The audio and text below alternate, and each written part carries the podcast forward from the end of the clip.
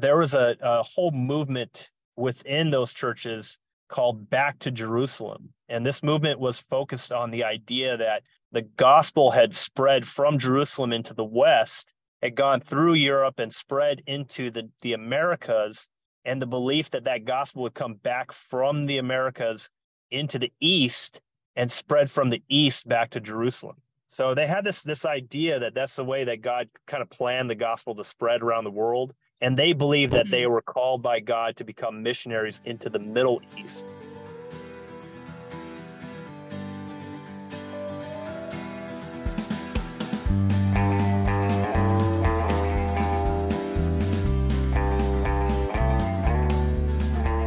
Ladies and gentlemen, welcome to the Crab and the Cross podcast. I'm your host, Mary Rose, and my guest today is Caleb Payne, who spent over a decade as a missionary evangelist in China and Tibet. I'm fascinated by the way that the gospel gets transmitted in non Western cultures. You know, when we think about the early church, it was primarily made up of either Jewish converts or Gentile converts within the Roman Empire. And so, even though there were different ethnicities and um, different languages, there there was a certain level of like shared cultural background, just based kind of on national identity. Um, you know, that's why the gospel was written in Greek because that was, at the very least, a, a literal universal language. Um, so when I think about the gospel being spread to, you know, Native American Indians or Aztecs or people in India, people in China, people in Japan. It's so fascinating to me because they don't even really have the same kind of groundwork um, already laid that that you would find um, in in Western cultures. Obviously, in China, there are many greater hurdles um, to sharing the gospel than you know simply a um, you know foreign culture. There, there's a an entire government that is hostile not only to Christianity but to religion and even theism in general, which makes the work of evangelization there not only difficult but incredibly dangerous. Um, so it was really interesting to talk to Caleb, um, who had actually learned the language so as to communicate with them. I think about the line in the Gospel of John where Jesus tells his apostles that they will do greater works than he did, which is pretty fascinating because Jesus already, you know, healed the sick and raised the dead and cast out demons, and he told his apostles that they were going to heal the sick and raise the dead and cast out demons. Um, you know, so how can they do greater works than he did? And I think that the work of evangelization is first and foremost that greater work because Christ preached the gospel primarily to as he called it, the lost sheep of the house of Israel, to the Jewish people. He had very few encounters with Gentiles. And even though he was met certainly with um, hostility by certain people in in um, you know the Jewish leadership, especially, they already knew who the one true God was. They already knew um, the moral precepts of the law. Um, they already knew that the prophets had been foretelling a Messiah for generations and generations. So, in a sense, he was the final key that would unlock all the scriptures that came before them. But for the church after Christ going into foreign lands, um, you know, that preparation for the gospel was there only in in you know tiny seedling forms. So it, you know, it really is a marvel um, that the gospel has permeated most parts of the world today. And I think that really goes back to the foundational truth of Christianity, which is the incarnation. God has become man. God became man in a particular time and place and culture, but he then commanded that the gospel be preached to the ends of the earth. Um, and so the gospel is also meant to be incarnated into every time and in every place and in every culture and there's this um, beautiful tapestry of both unity and diversity. And I'm not just saying those because they sound like buzzwordy, but r- really, like the Catholic faith, faith is the universal faith. So the truths are the same, um, but there can be different ways of expressing it, you know, whether different languages, um, you know, different traditions, you know, different even styles of worship. Um, so, yeah. This is the last episode of season three. Uh, I also just recently hit the one year anniversary of the podcast. So that's pretty wild to think that um, in a, just a year, I've, I've done, you know, over 30 interviews, put out over 39 episodes. Um, it's, it's been a really cool experience, and I'm grateful to all the people who have listened and supported and uh, followed along. I hope the podcast has blessed you in some way. I hope the conversations have inspired you um, and uplifted you and taught you and made you think um, and, you know, didn't like bore you uh, to tears. Um, so, yeah, I will be back in the new year um, with a whole new set of episodes. Um, there'll be a couple of announcements coming out um, and, and maybe some solo episodes in the meantime. Regarding the merch, I have ordered the merch. The merch is on its way. Stickers and magnets, magnets and stickers featuring the glorious Crab and the Cross cover art logo. Um, I am setting up a Shopify account, which will be the easiest way to um, sell those. So I will probably put out a special little message in the next week giving you instructions on that. And just a reminder that you can become a subscriber for as little as 99 cents per month, and that will guarantee you a free magnet or a free sticker. Okay, those are all the things Thank you so much for listening. Please rate and review this podcast. Oh, and I found out just today that I it sounds like Google Podcasts is shutting down um very soon. So if you are a listener on Google Podcasts, head on over to Spotify or Apple or iHeartRadio or um, something else to subscribe because uh, Google Podcasts is in its final uh, days, apparently. Okay, and now here's my conversation with Caleb Payne.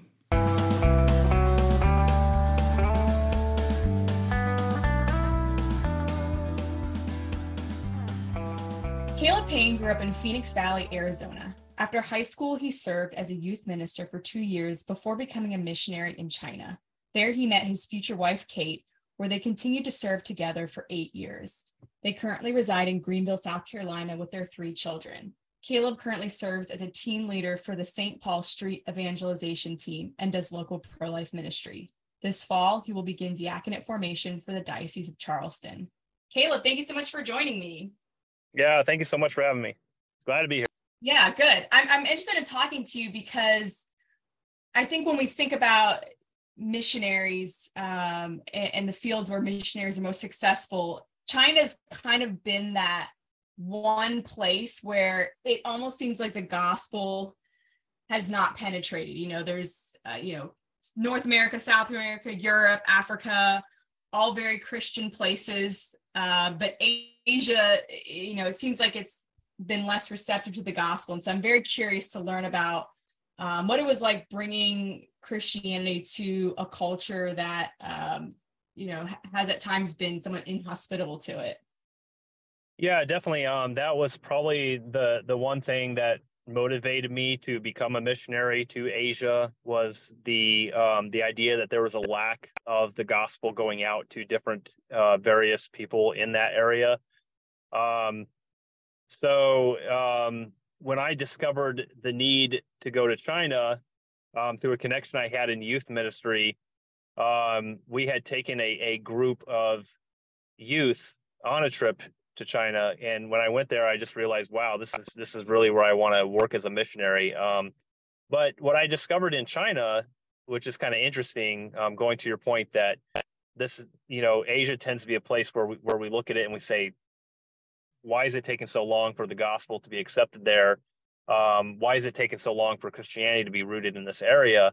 Um, what I realized is that China is very unique in that it has an underground or a house church movement within it that hmm.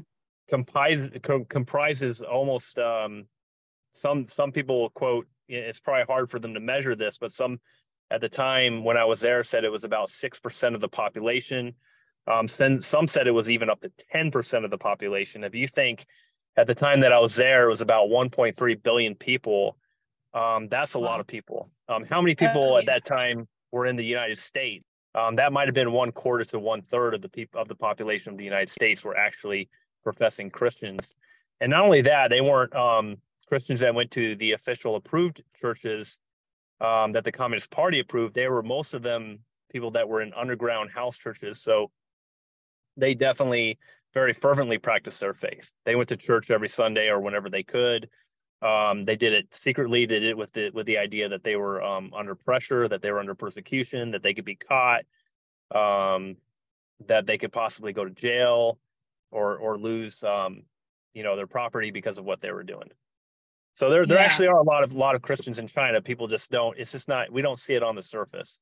Now, when I went to China, I wanted to go to Tibet um, because I knew that the Chinese people had already been reached with the gospel and that it was flourishing amongst them.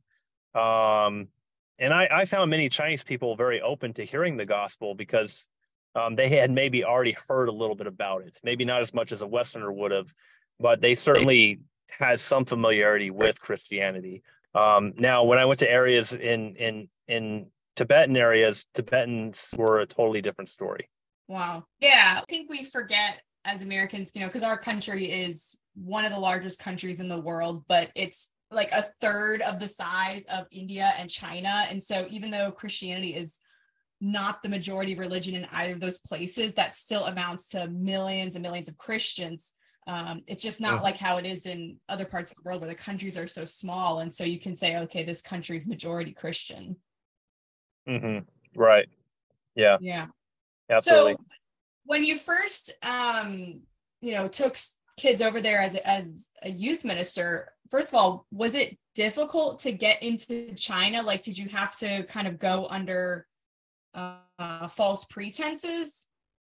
Yeah you could say it like that. Um, we called it a cover to be politically correct or unpolitically correct but um, you know at the time that we went and it was about 2000 i was about 20 years old um, we went on a preliminary trip um, with with the leaders of this group because we were planning on bringing a lot of youth, and I mean, a hundred or more, right? and that's quite a big endeavor there. Um, so we had several different teams that we're going to break up into, and they were going to go to different cities within China, and we had you know a, a few leaders per team um, that would lead this group of of youth, mainly teenagers. And uh, so, you know, my team and I, uh, we went in to China on this preliminary trip, and we we decided, you know, every time we go in, we're going to smuggle Bibles because that's what the Chinese house church needs.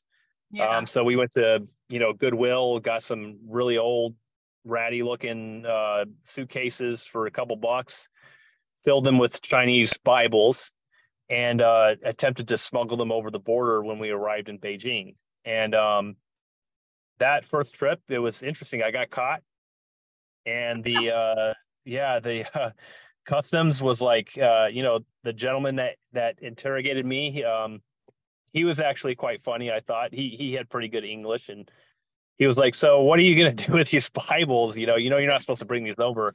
And I said, "Well, um, we're going to give them to some friends." You know, I was trying to be as vague as possible. And he right, said, right, right. "He said, what friends?" You have friends in China. And then suddenly I realized, you know, I'm really not going to get away with this um, by playing tricks with these guys. Um, but wow.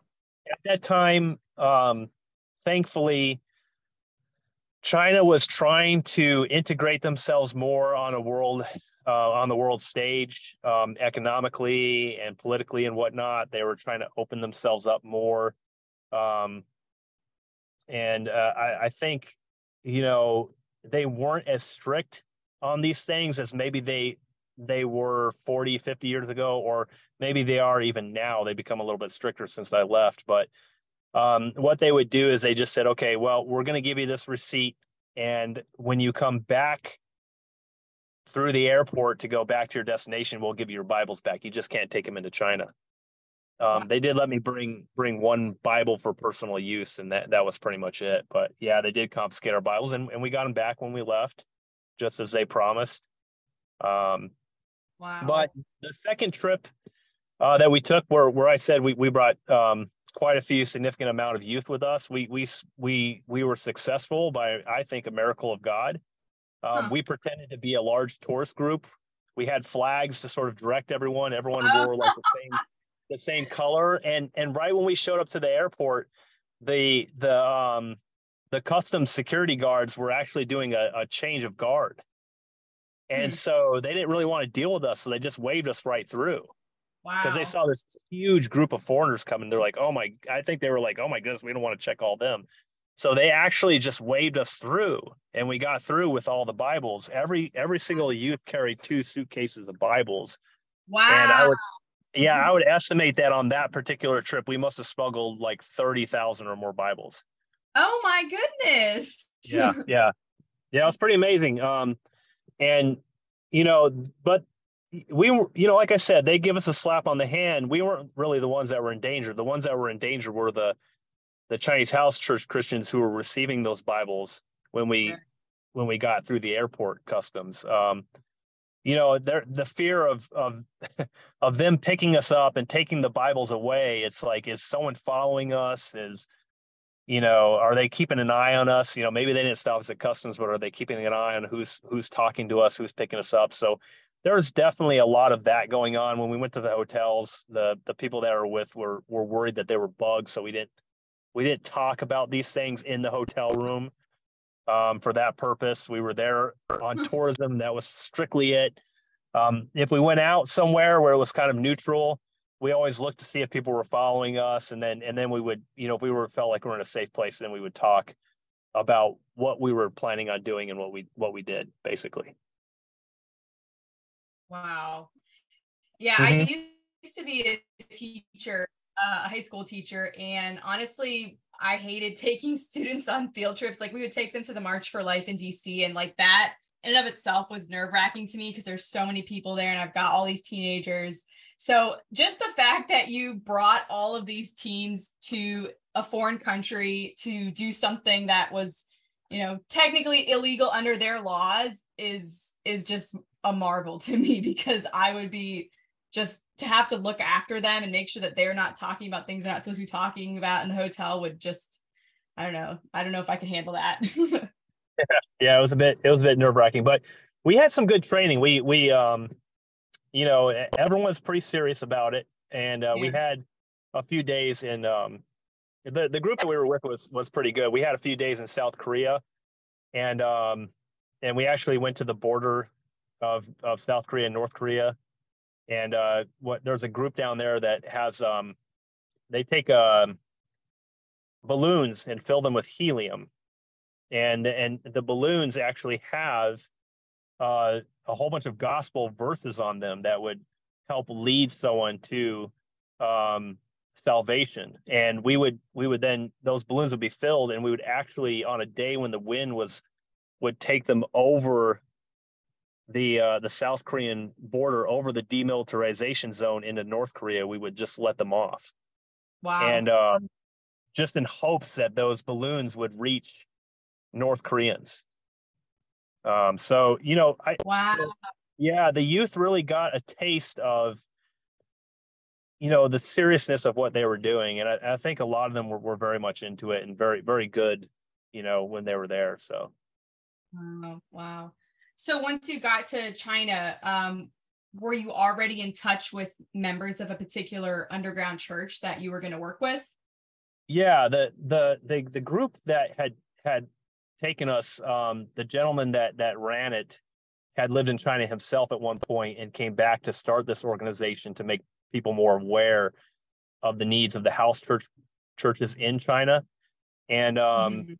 Yes, he had so he had a lot of connections. Um, he ended up hooking me up with a a Chinese gentleman named John Tao, and I, you know, he knew that I was interested in working with Tibetans, and he said, I really suggest that you go to Yunnan province, to Kunming, uh, which is the capital of Yunnan province. And he said that that area of China is a lot more open to missionaries and to Christianity than other parts of China. And so he thought, you know, introducing me to John would be good. John had a um, an operation down there um, where, and it was also very secretive as well because of the nature of it. But there was a lot of house church, um, house church Christians from the northeast of China who wanted to become missionaries. And there was a, a whole movement within those churches called Back to Jerusalem. And this movement was focused on the idea that the gospel had spread from Jerusalem into the West, had gone through Europe and spread into the, the Americas, and the belief that that gospel would come back from the Americas into the East and spread from the East back to Jerusalem. So they had this this idea that that's the way that God kind of planned the gospel to spread around the world and they believe that they mm-hmm. were called by God to become missionaries into the into the Middle East. So they believe that Chi- the Chinese church was called to bring the gospel into, into places like Central Asia, like Pakistan, Afghanistan, mm. um, you know, Iran, um, Iraq, um, all those places. So they were actually preparing themselves to do that. So he had an underground seminary in Kunming um, and these north these northeastern house church missionaries would come there. They would study um, theology. They would study English. So he needed uh, like a like a um, he needed an English teacher. Now I wasn't a formal English teacher, but a lot of them had learned English in elementary and middle school and high school. They learned grammar. They learned how to read. They just couldn't speak it because they didn't have anyone to practice with. So he he placed me with those um, house church leaders or missionaries to to help them learn spoken English.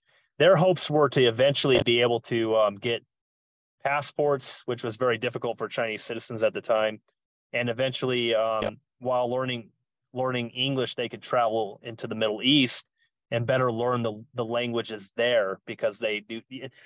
It's hard to learn to go into a, a university in the Middle East without knowing the universal language, which most mostly is English. They don't necessarily have a book that translates from Chinese to Arabic.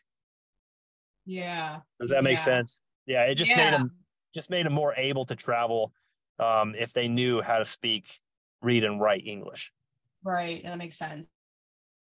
Now, are these house churches? Are they largely just non-denominational Christian?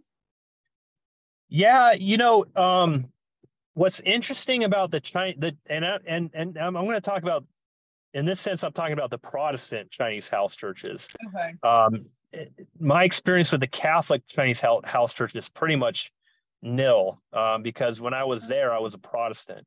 Oh, okay. Um, so I can only speak from experience and knowledge to the Protestant house churches.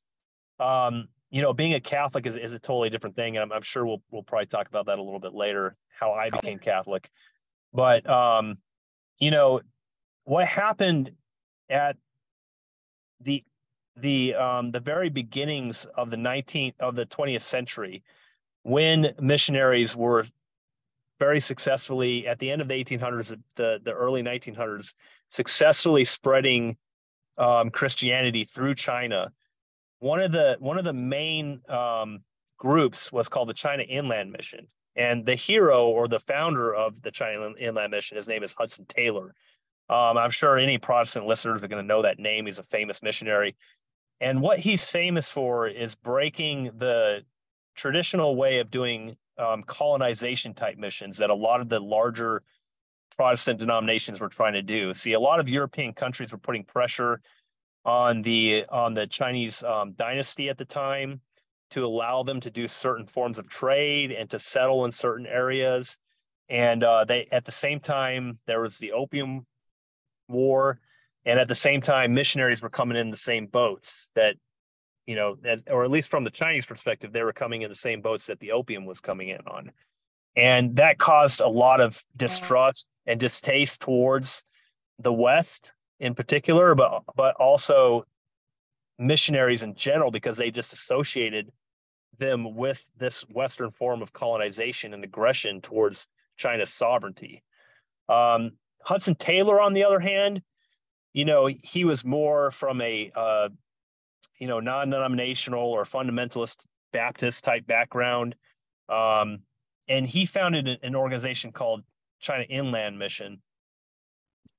And when he when he went to China, he decided he wanted to to you know look like a Chinese person, yeah. dress like a Chinese person, eat like a Chinese person, um, be like a Chinese person, and reach Chinese people as as Chinese people should be reached. You know, he dyed his hair black for that very reason. I mean, he tried to look, yeah, he tried to look as Chinese as possible, and he lived poverty.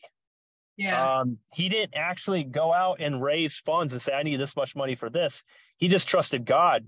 Um, wow. it is quite an amazing example. Um, it, it wasn't necessarily revolutionary uh, for Catholics because the Jesuit and many other missionary groups in on the in the Catholic Church had already been doing that.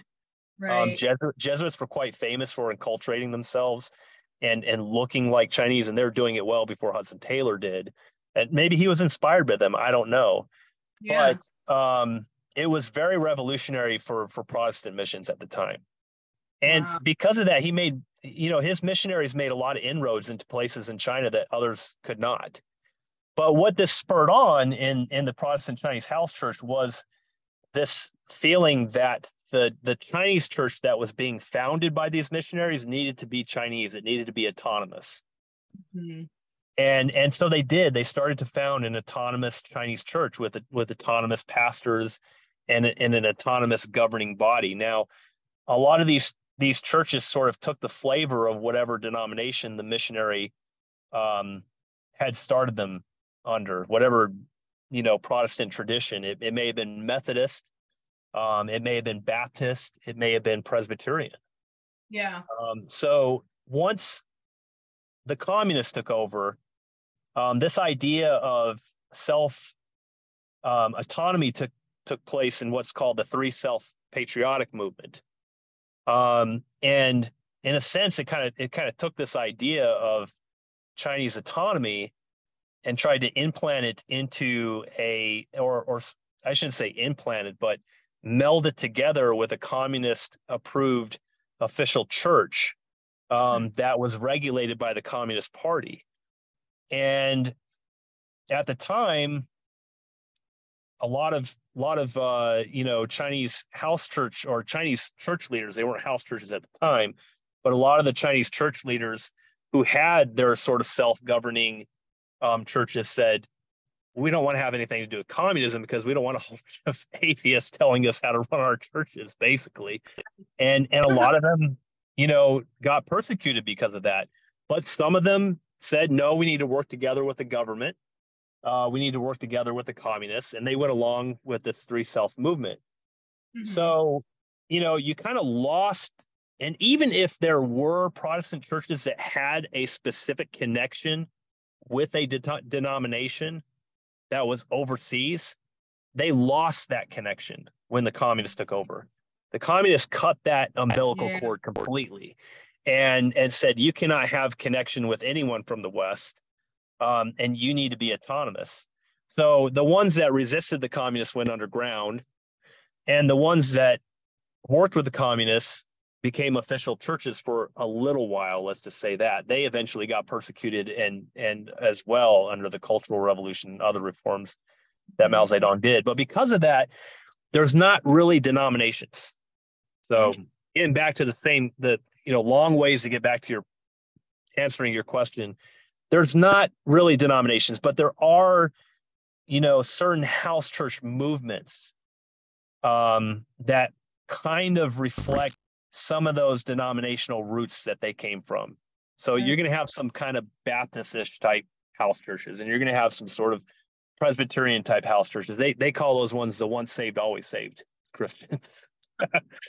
That's exactly how they put it, you know. And you have some that are kind of Methodist or or, or holiness Pentecostal, kind of charismatic. Mm-hmm. You have you have those type of house churches as well.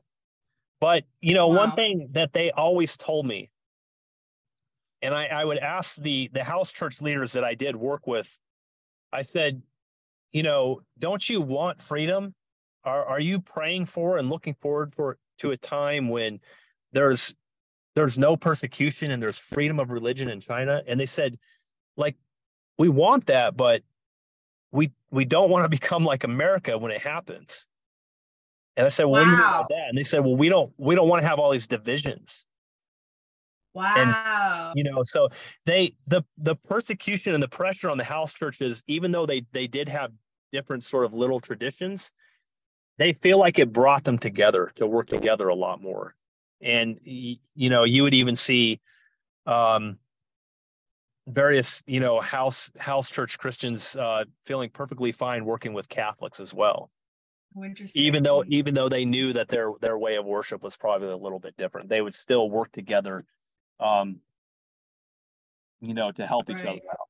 So. Right. So besides you know using the chinese language what were some other ways that you saw their practice of prayer or worship or community life kind of enculturated or kind of have a sort of chinese spin to it? You mean in the um in the in the churches in particular amongst the christians or just amongst chinese people in general yeah amongst the christians like what like you know you talked about how um what was his name hudson taylor like yeah. you know he wanted to more so um you know he didn't want to make them adopt western culture along with christianity so mm-hmm. you know in your experience there like were there certain ways of doing things or certain spiritual habits they had that you know you could say like this is kind of a chinese um infused christianity oh absolutely yeah um so and, and that was the, the most awesome thing about the the now the the first year that I was there was when I actually worked with John Tao and his um his underground church leaders. I ended up moving on to something else later on, but that that year was very formative to me because I I got to actually be with the Chinese Christians and see how they worshipped. Um, we would go up on a mountain outside of our town um, secretly, like early, early, early in the morning before the sun rose, and um, and go up there and worship. And they taught me um, several Chinese hymns. Now the interesting thing, and and I, I I don't I don't like it when we do this, but there was a lot of sort of Western traditional hymns, maybe Wesleyan hymns or other hymns that you would hear in a Western church, but they had been translated to Chinese. And I just thought yeah. that sounds so that sounds so weird. Yeah. it just it just doesn't sound right, you know? And but they had all these hymns that were actually to Chinese tunes. And hmm. um, you know, they were they were absolutely amazing. And um, there's a there's a famous uh, house church um, lady, and I, I wish I could remember her name off the top of my head. I can't rem- remember it now. But during the time of the Cultural Revolution, she was assigned to a um, a rural farm to work, and while she was at that rural farm, this is it was a very distressing time for everyone because right. there was just a lot of poverty. There was just a lot of not not enough resources to go around. But while she was at that rural farm, um, God inspired her to write thousands of these hymns, and they're all um, very Chinese. You know, the tune is very Chinese. The hymns are very Chinese, and so those those hymns have actually been the the the main hymns that are sung throughout the Chinese house churches. Wow. So that's one that's one example. They would, you know, when they would sing those hymns, they would dance. Um, really? They would. They had their. They had particular dances that they would do, and they said, they said to me, "You don't like normally dance when you worship." I said, "Well, I I I did used to go to a charismatic church. I mean, we would like jump yeah. up and down because it was like rock and roll or something like that and raise our hands, but there wasn't like a it was almost like a choreographed dance. Wow. Yeah, and it was very Chinese. Yeah, very Chinese. Yeah. Mm-hmm. Wow. And and what did they do? Did they practice communion? I don't know um, because I didn't actually um, they didn't practice communion when I was with them worshiping. Um, okay. I don't know how often they did it. I'm sure they probably did. I did go mm-hmm. to a few. I generally didn't go to their services oh, because okay. it it put them in too much danger. Oh, like you does that make sense? Out, yeah. Like it who's this non-Chinese person gathering? Yeah, they they would gather secretly in a house church. Okay. And usually they were in, in, in sort of a, a village type area where there wasn't usually foreigners walking through. So for oh. me to show up, I would just be a big, you know, whoa, what is this guy doing? And why is he going right. to those people's house? And they would just right. put too much attention on them. So I didn't really go to many of those. So I did go to a few house church services while I was there, and I never saw communion distributed. Okay. But so I'm sure was, I'm sure that they probably do. Right. Yeah. So was was the format um did it seem more liturgical or was it pretty loose like you know just singing and preaching and you know did they do anything else that was um no it was not liturgical at all. It was it was just singing and preaching basically. Yeah. Yeah um so then with the you know you said you had students there with you. What were they doing while while you all were there? Oh do you mean the the the the group of youth that we took with us? Yeah yeah yeah. Originally? Yeah there that was a short-term missions trip. So we were only there i think for a couple weeks if i remember right. It's been a long time.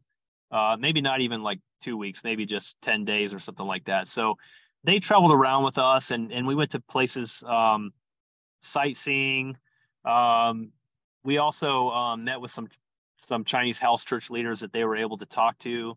Um, and then we also went to the biggest thing um, for, you know, uh, foreigners who go to China who who don't speak the language. Um, they have at that time, I don't know about today, but at that time they had a lot of what's called English corners. So every town had an English corner because there were so many Chinese people learning English that they had started these things called English corners, and all these Chinese university students or high school students would get together on a certain particular night and just try to practice English with each other. They'd all just stand around talking English. So we would go to the English corners and they would get super excited because, hey, wow, there's these foreigners that can actually speak English and, and they would just gather around us and they would be able to communicate with them. So that was the way that they actually got to communicate with the Chinese people that they met and and and share their faith as well. Um, so then did you travel from different locations or did you stay in one spot you know was it more evangelization or were you doing you know forming christians that were already um you know believers? Yeah so like i said that the first year that i was in china um i was working with with the house church leaders. Um very soon I, I, began to meet a lot of other missionaries and you know i still had a desire to go work in in tibetan areas and, and do some outreach to tibetans because i knew they were almost completely unreached. Mm-hmm. um, they you know many of them had never heard the gospel. There's not very many tibetan christians in the world um, so i wanted that's where i really wanted to go and, and focus all my energy so eventually I, I did meet some missionaries who had been there longer than i had and they had been doing work amongst the various um, what China calls minority groups um, within the country. And those are just different ethnic groups that are not ethnically Chinese, but are part of the Chinese country, um, yeah. much like our Native Americans, uh, I guess you can say. Um, and so, you know, I hooked up with these missionaries and eventually started learning from them. Um, I started going on trips to some Tibet Tibetan villages within our province of Yunnan. There's Tibetan villages there as well um, and and eventually I just started making and befriending, making friends with some of the villagers. You know, began to learn Chinese and started to share my faith in a very basic way with them. They wanted to learn more, so eventually I, I hooked up with the missionaries and said I need some help. And uh, we we eventually started going to these Tibetan villages more and more often until we formed yeah. a team of both missionaries and um, local um, house church leaders from minority groups, not not um, traditional Chinese, Han Chinese, um, but but house church leaders from minority groups that would come and uh, help us preach the gospel, and then also disciple the people that did want to believe. So I did that for a while, um, for for a few years at least.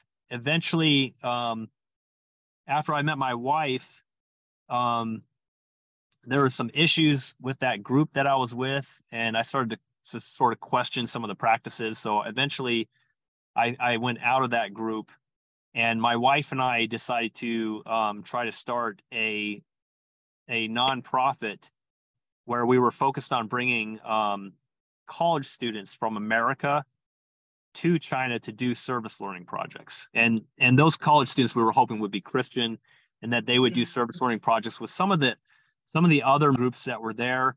Um, a lot of their their way of of getting and staying in China was that they were doing charitable type work, um, whether yeah. it be med- medical clinics or um, or training or um, you know some people had businesses um, that they were doing. Some people were doing like development projects with some of the local um, governments of of the different counties that they were in, and uh, that was sort of their. Co- it wasn't just their cover. I mean, it's something that they genuinely did.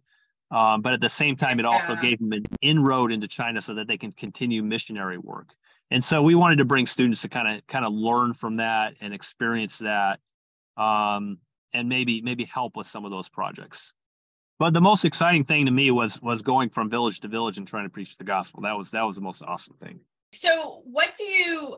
How do you like if you want to go and evangelize somebody there, somebody who's not Christian? How do you even make the connection in the first place? Like, are you going door to door, or are you setting up somewhere? Like, how are you even encountering people? And then, you know, obviously, you know, in some parts you probably have to worry about if they're, you know, going to be you know tattling on you to the government. So how do you make those initial connections? Yeah um, that's a great great question. So when i was there when i first started traveling um, through some of these remote areas a lot of the people had never ever seen a white foreigner just showing wow. up would would bring people to you they oh, were wow. just so curious so interested to talk to you so interested to see you um, yeah. that suddenly you had a captive audience. Um, yeah. So uh, yeah, a lot of the times that's that's kind of how we did it. It actually, for us, it became a method that actually helped some of our our local missionaries because they wouldn't get the same response. You know, um, oh yeah, you're just where are you from? You know, oh, I'm from the town down the road. Oh yeah, who cares? You know, what are you doing here? Um, right. You know, and and they might get more suspicion that way too. Like, what are you up here for business? Like, what are you traveling up here for? for us to go in first and kind of um, break the ice and to be able to share the gospel or invite them to further discipleship if they're interested um, it, it, helped in that sense i mean there was a there negative was a side to it too um, the negative side was that westerners at that time were seen as big money bags um, so mm. you always had to kind of guess what what was the motive of them coming along and deciding they wanted to become Christians? Is it because they really genuinely wanted to convert, or were they just interested in in the fact that you know the Westerners might have some opportunity for them? Did you work with a translator, or did you actually be able to learn the language? I had to learn the language myself. Yeah. Wow. Yeah, it, it, it took a while, and I would say, you know, even when I left in 2008, I still wasn't satisfied. But uh, you know, everyone oh, wow. said, "Oh, you're doing you're doing good, you're fluent," you know. But there was still there were still topics that that sort of I stumbled on. But even even in that sense, I was good enough to say, "Oh wow, what? Wait, you you said this particular word. What does that mean?" And they could tell me in Chinese what it means, and I would figure it out. Hmm. Yeah. So, what were some of the you know you mentioned just the fact that you know some people might just view Westerners as you know source of of growing their wealth. What were some of the other challenges that you encountered with sharing the gospel with um, people of China? Yeah, you know, I did I did find that sort of that that challenge of of you know, it's popular to become Christian um, because the West is Christian, and look at them, they're very prosperous. Oh wow, um, yeah. So I, I found that more in the metropolitan areas of China, um, especially with the Chinese. Um, you know, I had I had led a Bible study group at one point of college Chinese college students, and and and I kind of had to very cautiously um, warn them that that's not what this was all about. Um, mm. You know, go ahead, you know, try to be as successful as possible. I'm not trying to knock that, but right. at the same time, Christianity was about carrying the cross mm. and denying themselves um, for the love of God and for the love of neighbor. So I, I certainly tried to emphasize that to them um, that you know they still lived in a country that that um, it, you know didn't quite accept Christianity. They they were taking a risk by becoming Christians, and was it really worth it to them in that sense? Um, so I, I, would definitely give them those warnings um, and be very clear about them. Um, yeah. On the other hand, in in Tibet, um, it was a totally different story. Um, like I said before, Chinese people had a little bit of a background on um, Christianity and what it was about. Um, they were they were a lot more educated in that sense. Mm-hmm. Um, maybe maybe not so much as a as as a, a person in America. You walk up in the street, hey, have you heard the gospel? Yeah, I already right. know the you know. Um, they weren't necessarily like that. Um, so they were very curious because they knew enough to be curious about what Christianity was all about and what we actually believed. Um, I remember one one gentleman. Um, he was actually in the police academy, and he converted when when we had a con, uh, a conversation, and I I had described to him that um, God was a lawgiver, you know, and He had a divine law that was unchangeable, and that sin was was breaking that law. And and you know, after I totally went down this whole idea of of God being the lawgiver and the judge, um, sin breaking that law and offending God, and we had to repent of our sins and um, believe in Jesus, he he suddenly just like, oh yeah, I, I totally get it now, and wow. and he be, he became a believer. So it just there, you know, but it was, that was very easy compared to Tibetans. Tibetans, huh. on the other hand, um, you know, um, they didn't they didn't even have really have a, a you know a clear creation story. Um, they don't have this background that they believe this higher power, this God created everything. Right. And and that we're subject to that higher power. They're they're Buddhists. Um and and the goal of Buddhism is totally different. Uh and even Buddha himself said that if a God created this this world, he must be an idiot. Um, because it's full of suffering. It's all suffering. Um, and and the only way to to reach um, enlightenment is enlightenment is to escape this world is to escape this world of suffering right. and attachment basically so the, the they had a totally different worldview and to actually sit down and just say hey um i'm here to tell you about jesus and and you know jesus died on the cross for your sins. And um you have to believe in him so that you can have forgiveness of sins and one day go to heaven. They're like what? Yeah. What are you, what are you talking about? Yeah. why would someone have to die? Why would you know sins what you know they just had no concept whatsoever. You could not start um there. You actually had to start with i would start with the creation story really? Okay. and, and, and even that even that as a beginning would would be difficult to talk about. Wow. Yeah um you know um you had to start with there is a god. Yeah. Um, who is a creator god? You know I, it was just it was it was it was very difficult. You know with tibetans it was more of building a relationship mm-hmm. and and and them learning to trust you so that they could actually listen to you. Yeah. Um, yeah. No i mean that that makes sense. Like you know i always because there's kind of two parts of conversion. There's like uh, you know especially for someone who's not from a, a christian or judeo-christian culture there's just the intellectual part of like understanding the basic story of like creation the fall redemption you know, forgiveness, eternal life, like just getting that kind of narrative down is one thing. But then to like, then there's like that interior part of really being converted, which, which, you know, involves some kind of encounter with, with God himself. And, you know, mm-hmm. that's, you can't really manufacture that. No, you can't. Um, and, and, you know, a lot of cultures, uh, a lot of different cultures and people groups within the world have within them um, and there's a good book on this. It's called Eternity in Their Hearts. Mm-hmm. Um, they have these little seeds of the truth and the gospel in them. Yeah. And and some some cultures more so than others. You know, we know a lot of cultures have flood stories that right. are very similar to the flood story in the Bible. A lot of cultures have the idea of a of a all supreme and all powerful God, even even if they're possibly polytheistic. Right. Um, they still have one who's really supreme overall. Um, you know there's you know even within greek um, philosophy we find some some seeds basically um, yeah.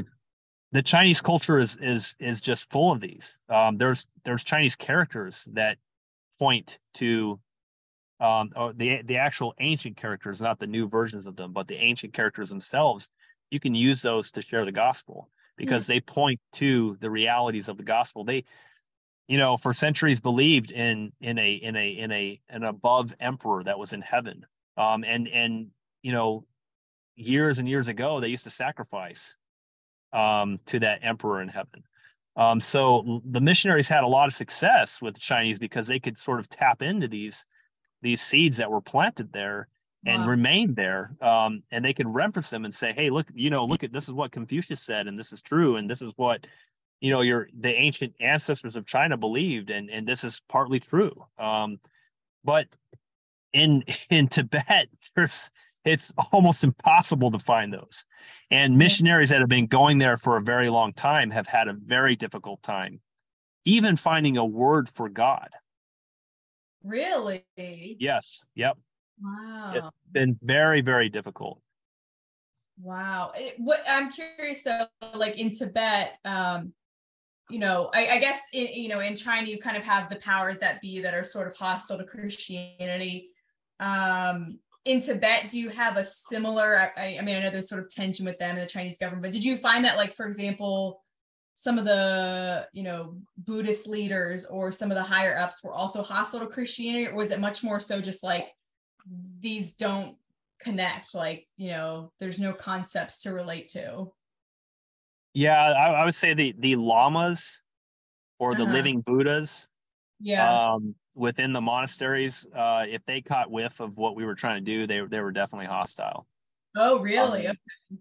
Oh yeah, no, no, no. I mean, uh, you know, in a sense, they're like pastors. They're trying to protect their flock. Right, right. Um, and and they they do not believe that Christianity is is is good. You know, they don't think that it's a, it's it's necessarily a good. I mean, I'm sure they could pull out good qualities out of it, but the whole concept of of Christianity they do not believe is is really the the ultimate reality or the truth of things. So they don't want um, their flocks falling prey to it at all. Um, in, in that sense, yeah. And so that's that's very difficult. Um, you know, one of my heroes of the Catholic faith and and my son's um, patron saint, Blessed Maurice Tornay, um, was a a missionary to Tibet, and the some of the most long-standing successful Christian communities within Tibet are, happen to be Catholic. Mm-hmm. Um, you know, founded in Yunnan province where I used to work, and and also right across the border in, in Tibet. Um, he he faced great opposition from the the monks and the lamas, um, the Buddhist monks and the lamas. In fact, they ended up killing him. So, uh, wow, yeah, wow, yeah, yeah. Now, did you um like you know your conversion to catholicism did it have anything explicit to do with your missionary experience in china or learning about some of these catholic missionaries? Or, or was it a journey that you didn't really embark on until you were back living in the states full time? Yeah um when we came back to the states um, we were kind of regrouping and just sort of rethinking things. What are we going to do? Um, things weren't working out in china very well it's become very much more difficult in China. They were starting to turn up the heat on missionaries and, and different ways to stay there long term. Um, and we kind of saw the writing on the wall. So we came back and um, we just said, okay, what are we going to do? And um, I had decided, you know, why don't I get, you know, uh, uh, like I said, I hadn't gone to college yet. Why don't I get some college degrees underneath me? Um, you know, get it get a degree in something you know it's going to make me a better missionary in the future in case we need to go back and, and have a reason to be in one of these difficult to access countries. Yeah. Um, and so you know a lot of people suggested healthcare. They thought i would be good at it and i kind of liked some of the first responder classes that i had taken. Um, so eventually i said okay i'm going to become a nurse. Um, and i ended up going to um, a college of nursing in syracuse that's based out of a catholic hospital st joseph's Oh, okay. And uh, yeah, so when I showed up, I was like, wow, you know, there's Catholics everywhere. Um, and it was just the atmosphere of the place, um, the nuns that were there um, still working. And I thought, gosh, you know, these people are really genuine Christians. Wow. and you know, it was just like, wow, you know, and and um that got me thinking. But then at the same time, um, coincidentally or by divine providence, I had found out that a, an old friend of mine who was a he was very respected by myself as a as a um, you know evangelical leader. He was a campus crusade minister. Um, he ended up becoming Catholic. Wow. And you know, I said, "Wow, why did why did he become Catholic?" You know, and I started to sort of just sort of guess. You know, like I wonder what is it what is it with this whole Catholicism thing? Yeah. so that that sparked my interest. You know, at the time I was studying a lot. I was kind of disillusioned with some of the um, flavors of Protestantism that I had been in uh, before I was a missionary and while I was a missionary. Yeah. Um, and I was just kind of searching um, for like a systematic theology that I could really hold on to, that I could really say, yes, that that is really the right one. And um, that is definitely Christian orthodoxy right there. Mm. And I just had this this big desire for that. And when my friend became Catholic, I said, well, why don't I just look at the Catholic Church? And you know, I know there's like a lot of weird things that they believe, and you know, it's probably not really right, but I'm just gonna I'm just gonna give them the benefit of the doubt, and I'm gonna look into it. And and that's when sort of the journey began. Mm. Wow was there a particular book or a particular thinker or a particular idea that really grabbed you that um, you know kind of was your deeper gateway into the catholic faith yeah you know um it was it, it's hard to say because i sort of started to consume everything mm, um, yeah I, I, you know, I, I, I went to apologetics websites like Catholic mm-hmm. Answers and read some of their stuff, and right. you know, got into the forums and kind of argued things just to see what people would say.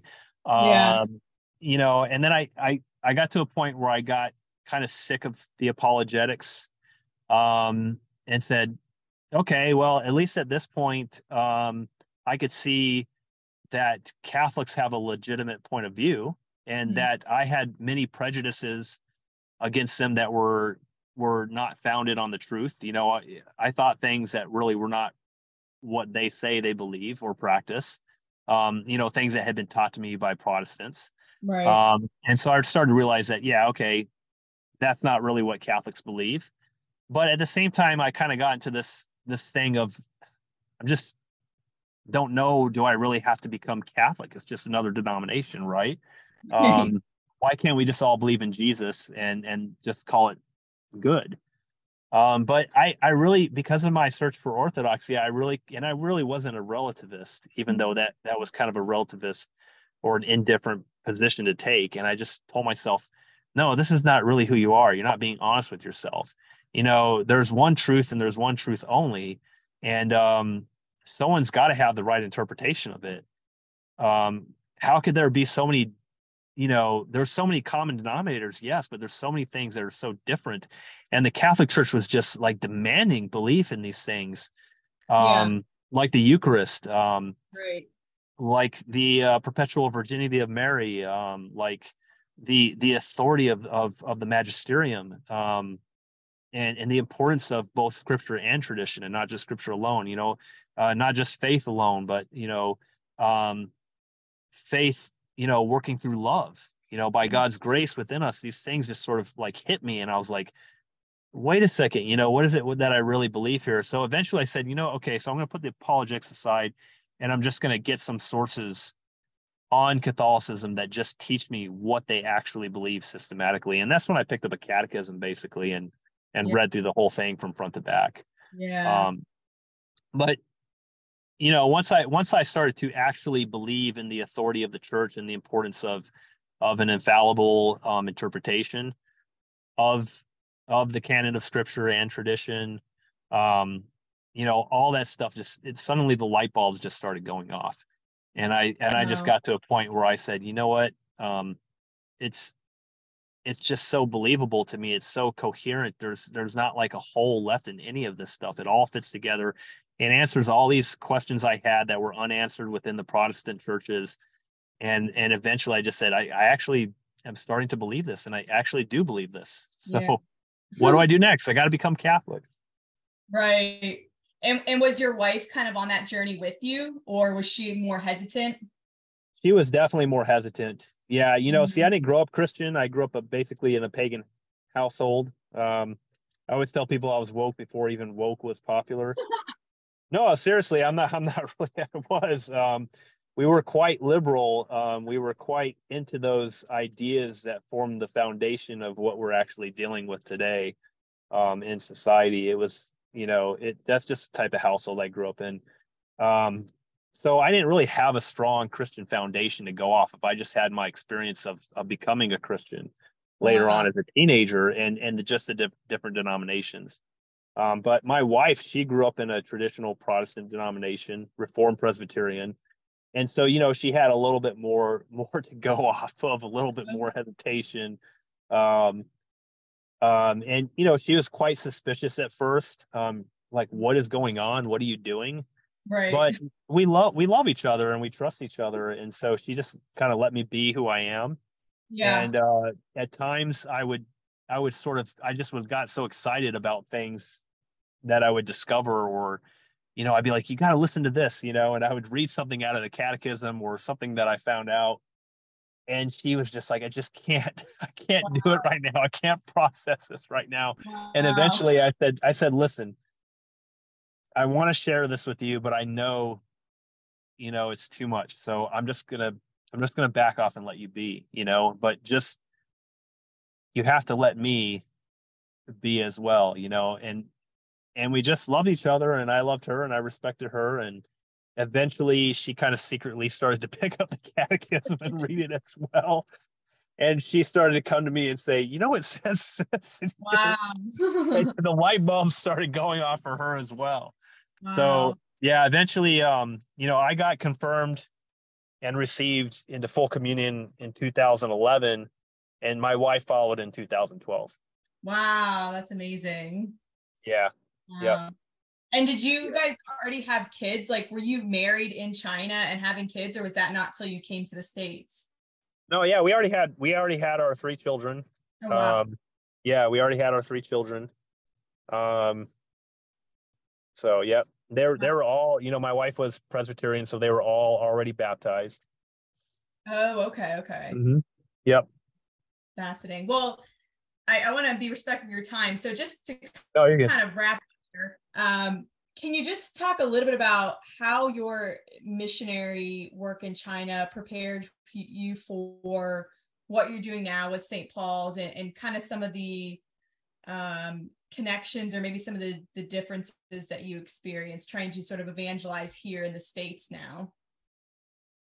Yeah um, when i came back in 2008 i was like oh wow this is amazing you know this country has so many um, wonderful things uh-huh. um, you know rights and protections that we have to be able to have um, something like free speech the first amendment i mean that is just there's people don't americans don't understand there's not it's just not the same in other countries. Um, you can't just go around saying whatever you want to right. say, um, you know, about whomever you want to say it about, you know, um, and, and, you know, um, it just, you know, when I came back, I was like, oh my gosh, I've, you know, what am I going to do? I've got to just continue to share the gospel because it's always been something that's burned on my heart to do is to lead other people, um, to help lead them to, to the waters of salvation. And, um, you know, I just I just had to do it. Um, it was kind of difficult becoming Catholic though because, um, you know, the the the parish that I joined, I had to basically knock down the door just to get in.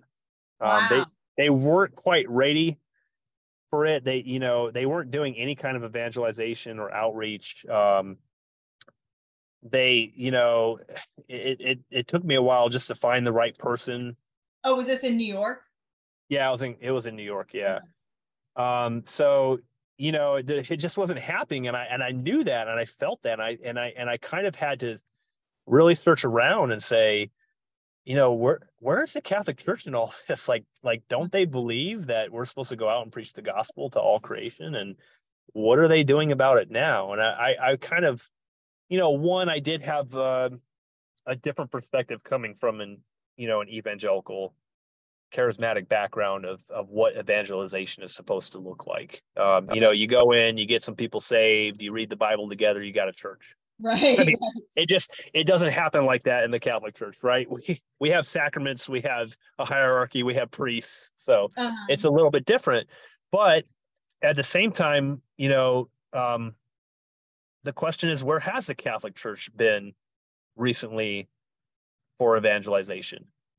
You know, uh, whatever happened to, you know, the missionaries um, that went out and and that's what they did. They did preach the gospel. Um, mm-hmm. You know, whatever happened to um, the people that went out, you know, and tried to share with their neighbors, um, or or tried to go out to the streets and share the gospel. And um, you know, I, I, just kind of had to find those resources and those people in the Catholic Church who were interested in that. Yeah. And also, like I said, you know, finding um, stories of saints like Blessed Maurice Tornay, um, other saints. Uh, eventually, I became. Um, eventually, I, I, joined the Dominican Order, so I'm a I'm a fully professed lay Dominican, and wow. and I did that. Yeah, I did that for that reason because the whole spirituality of the Dominican order is, you know, one, of course, to draw closer to God in contemplation, but to share that contemplation with those around us. Right. Absolutely. To preach, basically, we're the order of preachers to preach yeah. the gospel and to lead people to salvation. Um, so absolutely. Yeah. That's beautiful. And so then what do you exactly do with St. Paul's? Like what's kind of the how does that yeah, St. St. Paul Street uh, Evangelization, I'm sure some of your hearers have probably heard of them. Um, They're they're you know not just nationally but internationally. They have teams um, all over the world. Um, started by um, Steve Dawson, and uh, basically um, what we do is we we find um, you know some other like-minded Catholics who want to share the gospel. Mm-hmm. Um, we go out basically to the public um, any anywhere in the public that has a good amount of people. Um, you know, you don't just set up in a parking lot where there's no one around, basically. But you know, maybe like a um, a shopping mall or um, you know a downtown or at a festival. Um, here in in uh, in South Carolina, we go to um, flea markets are really big down here in the southeast. So uh-huh. a lot of people just go there for entertainment. I think they just go there just to walk around and, and right, look at things. Right. And so there's tons of people there. So we've been setting up at the flea market. Um, so anywhere where there's a lot of people, um, and and all we do is we just set up a sign, a sandwich sign that says, "Hey, you know, Catholic truth. You know, if you want to find joy, if you need prayer, um, you know, um, free things, basically." Um, and then we we have rosaries, we have pamphlets, we have uh, little gospel cards, and and basically we just make ourselves available in a non-confrontational way. So we're not standing on a soapbox with a with a megahorn preaching right. at people. We're just sort of standing there um, you know inviting people to come and and approach us and maybe take a rosary um, maybe um, ask for prayer um, maybe yeah. ask us what Catholicism is all about, or I heard this about Catholics, and do you guys really believe that? um, right. and a lot of the times we we we we just share the basic kerygma or the basic gospel message right and do do um, you approach people or do you wait for them to approach you we generally wait for them to approach us yeah okay. we don't we don't go around sort of following people around and okay. and um, so you're at, like a table like are you just kind of like at a table with all of your items yeah usually there's a table um you know a lot of the teams throughout the United States are pretty creative. Sometimes they'll have like a, a little cart with them or they'll set up set up a little cloth on the ground, you know, wherever they can and whatever they can set up. Yeah. Wow. Very yeah. cool. I'm gonna I'm gonna have yeah. to look into that because I, I work in a in a, col- a public college as campus minister and I'd love to find a way to do some evangelization. So I'm gonna have to check out what they have going on. Yeah, they have a they have a special um I think now they have a special program for college teams. Oh, okay. Yep. Wow. Amazing. Yep. Yeah, because that's that's a little that's a little bit unique. Mm-hmm. Um, so so they do have a special support um, group or someone that heads that whole entire ministry up to help sort of oversee the teams that that work in different colleges. I think. Yeah. Don't quote me on that, but you look at the website, you'll probably find out some right. information on that. Yeah. Wow. Yeah, and they have really and, good training too in evangelization online. Okay. Um, you know, when I first started, it, it, was it was pretty good. It's even it's got even better now, um, huh. and and it's really really good. I highly, I highly suggest it for people maybe they're not going to do St. Paul Street evangelization, right. but they're just lay Catholics who are like, how do I evangelize? Um, right. Their their courses are excellent, excellent, okay. excellent. Yeah, and all you have to do is go to the website. You become a you can become a supporting member. That could be as little as five dollars a month, but mm-hmm. they'll even allow you to sign up for free if you can't afford to support them. Wow, that's awesome. Yeah. Cool. Yeah. Um, and, and lastly, do you have any plans to return to China? Have you been back at all since you moved back to the states? Yeah, so when we moved back, I still had some um, some some missions work to kind of finish up on some trips that mm-hmm. I had mm-hmm. planned with some other organizations. So we did those a few times, um, and we also we also ended up owning an apartment while we were there. So um, when we left, we ended up renting it out to some other missionaries, and then eventually we're like, we got to sell this thing because we're not going to go back to China and live there um, once we re- re- re- realized that was a reality.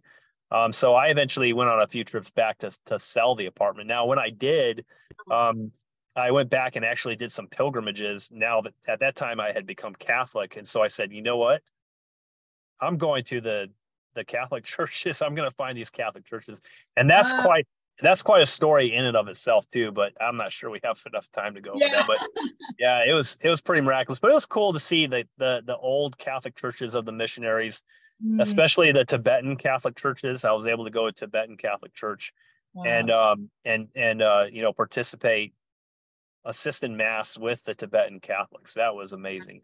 Oh yeah, that's incredible.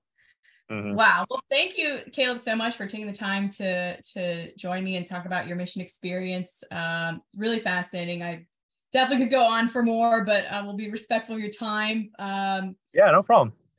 So thanks again, and best of luck to you with with your um, continued efforts working for the church. Yes, thank you. Um, if there's one book I suggest reading if people are interested, the book um, that I recommend is called God is Red The Secret Story of How Christianity Survived and Flourished in Communist China. It's wow. by the author and um, reporter Liao Yiwu. That's spelled L I A O Y I W U. And so, if you want to get a kind of an, a good understanding of what Christianity in China was like for me when I was there. He wrote this book around, and, and his travels to these interviews were around the same time that I was in China, and it was in some of the same areas that I was working.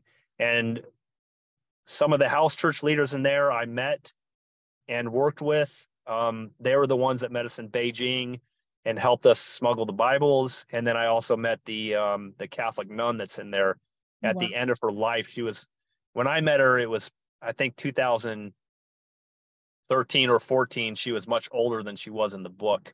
Mm. Um, but it was it's just amazing that I was able to even meet that generation of of both, you know, um, Catholic Christians, Protestant Christians who had been in China before the communists took over, went through all of the communist takeover, the Cultural Revolution, the persecution persecutions against you know, Christians, and then to the time where I was there, where things were starting to open up. And yeah. unfortunately, today people should pray for China because um, the current regime and the current president of China have really, really clamped down on religion mm-hmm. very, very, very badly. So people need to continue to pray for China. Absolutely. Wow, that sounds like a great read. I'm I'm definitely actually going to put that on my Amazon cart because uh, I'm fascinated by uh, Christianity in in other cultures. So thank you for that recommendation. Yeah, thank you so much. Great. Well, again, I appreciate you taking the time and uh best of luck to you with uh what you have going on right now. Yeah, thank you so much and and good luck to you as well.